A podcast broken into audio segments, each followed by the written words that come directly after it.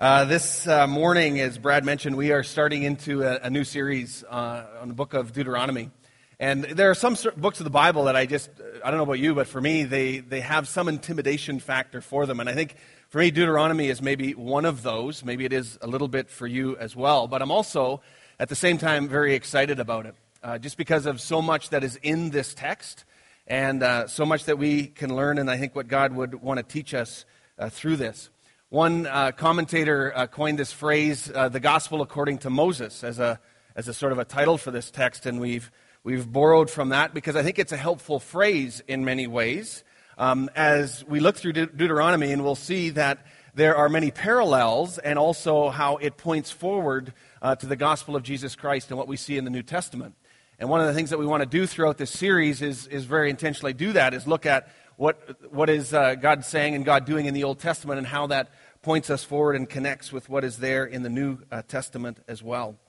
Um, I think there are many reasons, uh, important reasons, to study this great book, and I think we'll, we'll see them through the course of these weeks in a variety of ways. One of the things that we will do is we'll, we'll learn, uh, or for some to relearn and to remind ourselves of, of some of the history that is there through the people of Israel uh, what it is that brought them there to this point of where uh, Moses is, is uh, sharing this gospel or this, this sermon to them, and we'll, we'll get into that. Uh, for many of us, I think that these might be stories that we know and maybe remember intellectually, and we maybe remember some of them or many of them or whatever, but at the same time, uh, it, it's such a challenge to think about uh, how it connects to the 20, 2015. I mean, it just some of these stories are so otherworldly that sometimes we go, okay, how does this sort of come all the way forward and connect with us here today? And yet, as I've mentioned, I think we'll see that there are, are many, many applications for us. So, I encourage you to turn to Deuteronomy uh, chapter 1. It's uh, the fifth book in on the front of the Bible uh, for you, and we'll step into some of these verses here in the first chapter and uh, just touch into chapter 1 as well. So, I want to start with Deuteronomy 1, verse 1 where Moses says, These are the words that Moses spoke to all the people of Israel while they were in the wilderness east of the Jordan River. They were camped in the Jordan Valley near Suph, between Paran on one side, Tophel, Laban, and Hazeroth and Dizahab on the other. So it says here that these are the words of Moses that God spoke uh, to the people of Israel at this time. They are on the east side of the Jordan River. They are gathering together as a community of people that have gone through a lot. And now Moses is gathering this flock and he is speaking to them uh, this message, or a series of messages, really, as he comes to them more as a pastor than anything, as opposed to a prophet and other roles that he has played at different times. And so Moses is preparing these people and preparing their hearts and wanting to challenge them and encourage them for what lies ahead. And what lies ahead of them is this promised land, of, of entering into this promised land and, and claiming this promise that God has already given them, this people. But the reality is, is that it's not going to be easy. It's going to be incredibly challenging. And so he's speaking to them. Now, if we remember uh, some of the history and just to think back of uh, how is it that the people got here, we will remember that these were a people, this nation of Israel, that was formed out of a promise. Formed out of a promise that God gave to Abraham, and we see that right in, in Genesis chapter 12, where God calls out Abraham and he says to him, I want you to take your family and I want you to go. I want you to go to another land where I'm going to show you. And he doesn't tell him exactly where he's going to go or what it's all going to be in front of him, but he says, I want you to take the blessing of God to the nations of the earth and to the families of the earth. And then a little bit later on in Genesis chapter 15, God says to, to Abraham, He says, Not only that, but I will make your descendants as numerous as the stars in the sky. And if you remember, Abraham and Sarah were barren. Sarah was not able to have children. They were also very old and very Uh, advanced in their years. And so, this promise that God gives to Abraham is quite a staggering promise because of all the implications of it and what it could mean. But this is where this, these people, this tribe of, of Israel begins. And then you have Abraham, Isaac, and Jacob. And this, the descendants that go down from there. And out of Jacob comes the 12 tribes of Israel through his sons, if you remember, one of those being Joseph. Not the one in the New Testament with Mary, but the one with the coat of many colors, and the one who had the ability to interpret dreams, and the one who his brothers really couldn't stand, and so they threw him in a pit, then throw, sold him into slavery, and sent him off to Egypt, if you remember that story. And Joseph goes to Egypt, and he's in the household of Potiphar, and he's thrown in prison again, and then he gets put in second in command in all of Egypt, and he is interpreting a dream that is happening at that time, and he says that there's going to be uh, great prosperity for seven years, and then there's going to be great famine, and so he's put in charge of this land. And the famine comes, and his family then comes all the way, and they come to Egypt, and he rescues them, reveals himself to them, and he saves them through the wisdom that he had and how God was working through him at that time. And that is the story of Joseph and how those people got to Egypt. And then a Pharaoh came who forgot all about this history, and the people of Israel multiplied, and they became slaves in Egypt because they got so big. And then God calls out Moses and he says, I want you to rescue my people out of slavery out of Egypt. And so God uses Moses to take these people and to rescue them and the amazing stories of the Red Sea and the plagues and all that happened back there in that history. Okay, if we remember the story. And God takes these people and has Moses lead these people out of slavery and he heads them towards this promised land, this covenant promise that he has with Moses and with his people now It's quite an amazing story. And now Moses is standing there with these people some 40 years later, and he's recalling the history.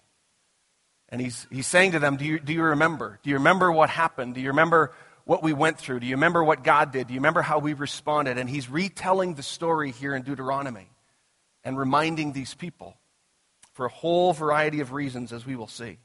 So it continues on in Deuteronomy 1, verse 2, and it says this Normally, it only takes 11 days to travel from Mount Sinai to Kadesh Barnea, going by the way of Mount Seir. But 40 years after the Israelites left Egypt on the first day of the 11th month, Moses addressed the people of Israel, telling them everything that the Lord had commanded him to say. I find that, that verse and that passage right there a staggering truth. I mean, what an amazing truth. I mean, we've all been on road trips that seem to take forever, haven't we? I mean, that just went a long, long time. You wondered, okay, are we ever going to get there? You've been on those. Maybe some of you have had your children in the vehicle on those, and you know the thing. I mean, if there was ever a story or a road trip that this was a are we there yet kind of story, I mean, this was it. And so these people had this had traveled this distance. What it says in the account is it should have only taken 11 days to travel this distance. But it took 40 years. Something's happening there in that story. Moses is recalling this story and reminding them of this story.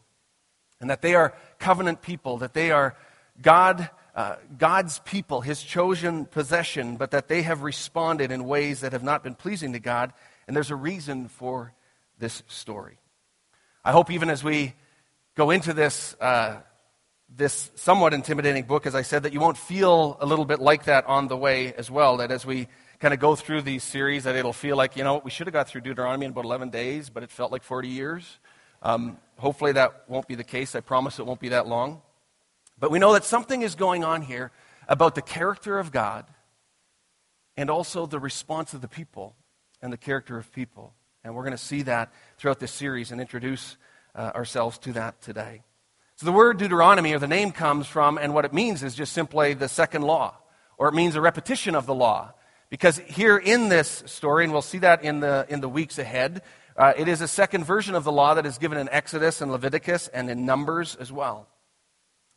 And as mentioned already, Moses is trying to encourage these people, mobilize these people, motivate these people to go forward into the promised land and prepare them for what comes ahead on the other side of the Jordan River. And he's saying to them, You need to be prepared to claim this land, to claim this promise that God has already set apart for you. And there are going to be challenges, there's going to be many hardships, there will be times of fear and doubt. And so that's why Moses is retelling their story, reminding them, first of all, whose they are, reminding them also some of the consequences of sin, and reminding them of the faithfulness of God. so that they will have the courage to move forward into what is an unknown future, even though it is in the hands of God. But they can't see that far down the road. You know, when I was thinking of that truth, it, what struck me was that so often we sometimes think that when we are doing God's will, or if we sense that God is leading us in a certain way and we step out in faith, that, that if we are doing God's will, then everything will go easy, and that that somehow is a sign and, and evidence of actually being in obedience to God. And that if we hit hardship or we hit challenges along the way, that maybe somehow we missed it. Maybe somehow we sort of took a wrong turn and now we're not being obedient to God, but we're being disobedient because there's hardship there. And yet, as we look throughout all of the stories and the accounts in Scripture, we see that that is not at all the case. Obedience often leads to great hardship. In fact, for some people, as we look in Scripture, obedience even led to their death. And so, to make that correlation that obedience to God and walking in the will of God will somehow make life easy is not a, an accurate correlation. And we see that as Moses is recounting some of these challenges to these people as well. Now, they, on the other hand, they were disobedient and they were going in a different path, but oftentimes, even as we walk in the will of God, and as these people would do that, they would also find that it was not going to be easy as well.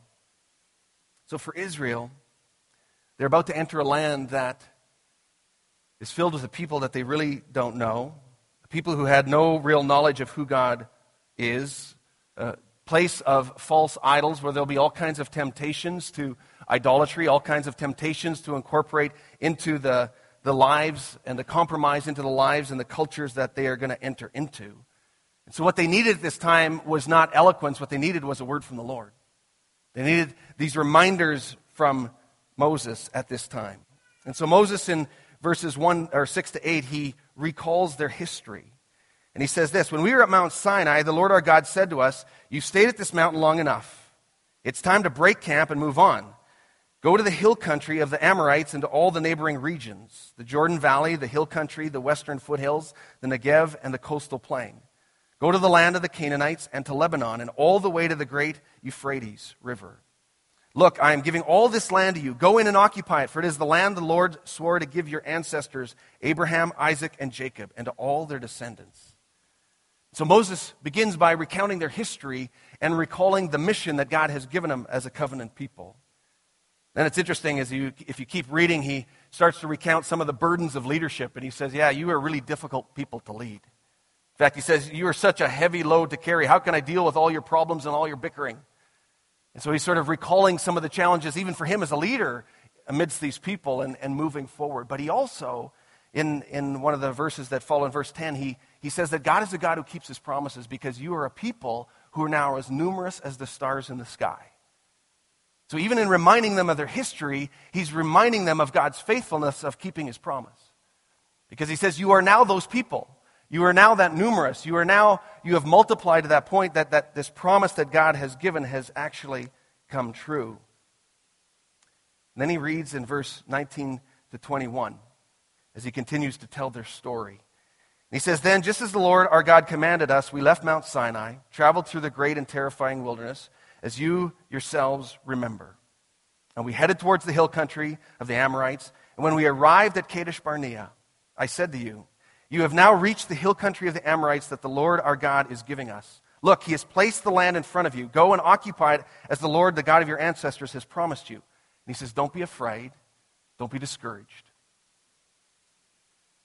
Kadesh Barnea was really the gateway to the promised land. It's the first site that they came upon just a few years into their journey, actually, after having left Egypt. It was early on. If you go back into Numbers chapters 11 to 14, you can read that account of what happened there at that, uh, at that juncture of their journey. And if you remember the, the people of Israel, and, and, and Moses is reminding him, he says, Yeah, if you remember, we decided to send out scouts. The people said, Why don't we send some scouts into the land and just have a look and see what it looks like, see what's going on there? And Moses says, Yeah, I thought that was a good idea too. So they send out 12 tribal leaders representing each of the 12 tribes of Israel to go into the land for 40 days and come back and give a report. 10 of them come back fearful. 10 of them saw only obstacles and reported that back to Moses. Two of them, Caleb and Joshua, trusted God and said, No, you know what? There's all kinds of possibilities. And they pointed to the abundance. They pointed to the milk and honey. They pointed to the uh, abundant fruit that was there in this land and all the good things that God was preparing for them. But the ten just saw the challenges. The ten just saw the giants that were in the land. They just saw the huge walls that were there around the cities, and they caused the people to operate in fear, to withdraw to their tents, and to complain. They were demoralized, fearful, full of doubt, lacking faith. So Moses is reminding these people, do you remember way back then? Do you remember all those years ago when we were on the precipice of entering Kadesh Barnea into this promised land? And this is the response. This is what happened. This is what we as a people did. This is what you as a people did. You chose to operate in fear and not to step forward in obedience. I found it interesting as they sent out this group of 12 people, and I thought, you know, it might be a, a, actually a good caution for each one of us. The first indication of belief is that, or of unbelief, is where you establish a committee. You know, they first of all established a committee and they said, okay, let's send a committee in, go and explore the land, see what it looks like, come back and report and see what we should do. They didn't need to go in and have reconnaissance mission. They already had God who was going ahead of them to do that. And yet they were unwilling to claim this land, and so they rebelled and they stayed in their tents. And then in verse 29 to 33, Moses says this. He reminds them and he says, But I said to you, if you remember, don't be shocked or afraid of them. The Lord your God is going ahead of you. He will fight for you, just as you saw him do in Egypt. And you saw how the Lord your God cared for you all along the way as you traveled through the wilderness, just as a father cares for his child. Now he has brought you to this place. But even after all that he did, you refused to trust the Lord your God, who goes before you, looking for the best places to camp guiding you with a pillar of fire by night and a pillar, pillar of cloud by day. So jo- Moses, again, reminds them of this part of the story. And he's encouraging them by telling them of the character of God, of who God is and what God has done. And he says, You need to remember this. And I tried to tell you even back then to remember this in order to put the fear in perspective. Yes, the people are big and the walls of the city are big, but God is a divine warrior, he says in this text. God is the God who goes ahead of you and fights for you. He says God is a divine guide who guides you. Don't you remember how God guided you with, as a pillar of cloud and as a pillar of fire and led you as a people of Israel through the wilderness all those years ago? Don't you remember that? And then lastly, he says God is a divine father and that beautiful imagery in this text, he says, He is just as a father who cares for his child. And in the same way, God has been caring for you and will care for you. So Moses encourages them by pointing to the character of God. And he says, You need to remember these are the things that are true of who God is. These are the things that are true of what God has done. And yet there is a price to disobedience. You know, one of the truths in all of Scripture that we need to hold in tension and that we need to understand and embrace both aspects is this idea that God is a holy God, that God is one who we need to come in trembling and fear before this holy God who cannot be in the presence of sin, a God who is judge. But also, this overwhelming truth that God is a God of extravagant love and grace. And that both of these are true. And that both of these need to be embraced to understand who God is. And part of the challenge for us is I think we have no human experience of encountering people like this because no one is like this, where you have a person who is both loving and encouraging and so filled with grace, as well as being holy and just and judge and judging sin harshly. And so we tend to sort of pick one side or the other, and we gravitate towards one side or the other, and yet we see throughout Scripture that we need to view God and understand God as having these attributes together. Scripture continuously points us to this tension in both the New Testament and the Old Testament and also in the New Testament. So there's a, a price to pay for their disobedience. And Moses reminds them of that in the verses that follow, and he says how God then says that none of you, none of this generation will actually enter into the promised land. And in fact, you, Moses, as a leader of this people, you too, as leader, will not enter into the promised land. But Joshua will take the people through. And Caleb will be the only person of the people who will actually enter into the promised land. But their children will be the ones who go in. And then in verse 40 of chapter 1, he says this As for you, turn around now and go back to, through the wilderness towards the Red Sea. And he points them to the consequence of their sin. This is quite a price to pay. It says these people now, you need to turn around and go back towards the Red Sea, go back towards where you came from. Can you imagine? So then what do they do? Well, if you continue to read in the text, these people said, no, no, okay, we will go up. We'll go up into the hill country of Kadesh Barnea and we will take this land. But now God's favor is not upon them. Because now what was at one time uh, an act of faith was now actually an act of rebellion. And it says in that account that as these people went up, that the, the people that living in the land, they came down and they swarmed them like bees, is how it describes it. This land flowing with milk and honey was full of bees attacking them, sending them scurrying, sending them back because God was not with them, because now they were responding out of disobedience, not obedience. You see, Kadesh Barnea, as I said, was a gateway to the promised land. But Israel failed in their unbelief. And it's not enough for us to just believe in God, but it's important that we also believe God. And it's what Moses is saying to these people that it's really important that we live in faith and not just believe in who God is, but also walk in obedience to what he calls us to do. And that's what Moses is reminding these people about. And so here in verse 40, where they're told to turn around and go back, we see this this incredible literal and figurative turning point of the people of Israel. That they're supposed to retrace their, spec, their steps and head back in that direction towards the Red Sea. And it's almost like in one stroke, the Exodus was sort of annulled and the nation's history is reversed due to disobedience. Now, this generation, Moses says, is not going to enter into this promise. And then there's that interesting verse in chapter 2, verse 1, where it says this Then we turned around and we headed back across the wilderness towards the Red Sea, just as the Lord had instructed me. And we wandered around in the region of Mount Seir for a long time. Now, there's an understatement. About 13,880 days, 38 years. Because of their disobedience, they wandered around a long, long time. You know, it's quite a price to pay for their sin, isn't it? But the one thing that we need to understand is that sin matters to God. In the Old Testament and in the New Testament today, as we talked about, this same God who is judge and who is holy also is a God of love and grace. For the people of Israel, the, the penalty was this 38 additional years of wandering in the wilderness because of their disobedience.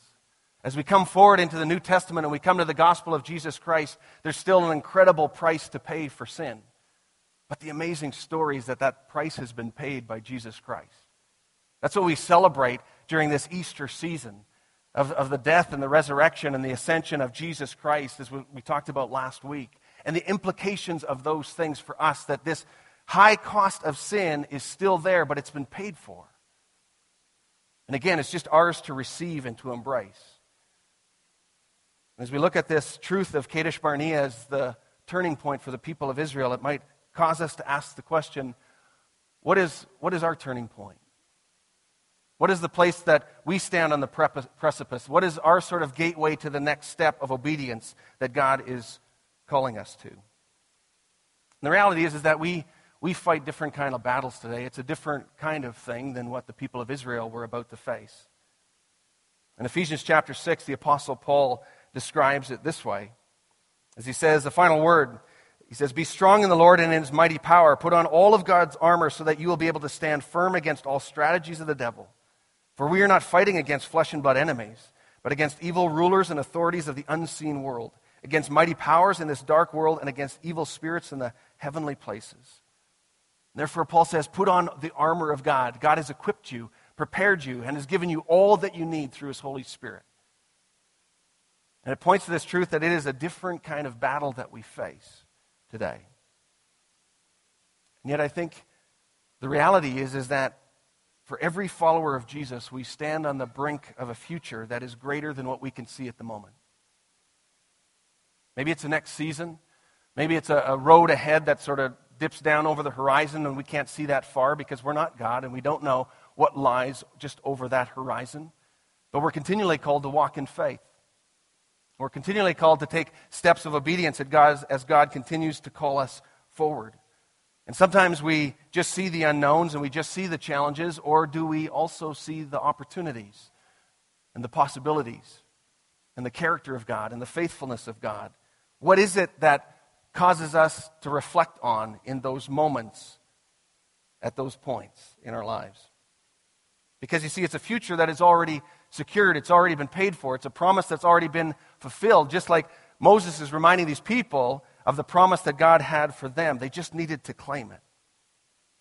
And sometimes for us, we're just like the people of Israel that we need reminding of God's faithfulness. We need uh, to be challenged again to have courage, to walk in faith, to be strong in the Lord, to realize that we're not fighting against flesh and blood. It's a different kind of battle today, but God has given us all that we need for this battle.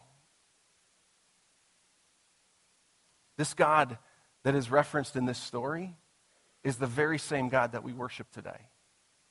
Is the very same God that invites us into relationship today. Is the very same God that invites us to take steps of obedience today and to walk in faith and to have courage and to not lose hope and to not sit and be immobilized by doubts and fears. This is a God who still has the same character of a God who is a warrior who goes before us and fights for us, who has the same character of a God who guides us and leads us, just as he did to the people of Israel is the same God who is the most loving father, like a father who cares for a child. And so the invitation for us is continually to trust him, to have courage, to walk in obedience, not just as individuals, but also as a church. To just trust God that He has a plan for the church, a plan for our church, a plan for the church to move forward in faith into a future that is not fully known, but who God has gone before us in. We just need to trust. I think one of the questions for us is do we just stand in fear and become immobilized, or do we embrace our identity and our calling and who God is and step into an unknown territory in the confidence of who He is and what He has done? That's our challenge, and that's our prayer. I want to invite the worship team if they would come up at this time, and I want to lead us in prayer together. Let's pray. Heavenly Father, we thank you for this incredibly rich text that tells us so much of this history that we are a part of. And Lord, we just thank you for the way that you call out individuals like Moses to lead a people. We thank you, Lord, that you are a God who is holy and awesome, but also a God who is so full of love and extravagant grace. Thank you, Lord, for the price that has been paid for our sin through Jesus Christ. Thank you, Lord, for your love for us and your invitation to continue to move forward. How you continue to call us to take steps of faith and obedience into a future that we can't fully see, but we need to look to you in order to trust you for the parts that we can't see. That's called faith. And Lord, I pray that for each one of us here that you would help us to walk in that kind of faith because of trusting who you are. I pray this in the powerful name of Jesus. Amen.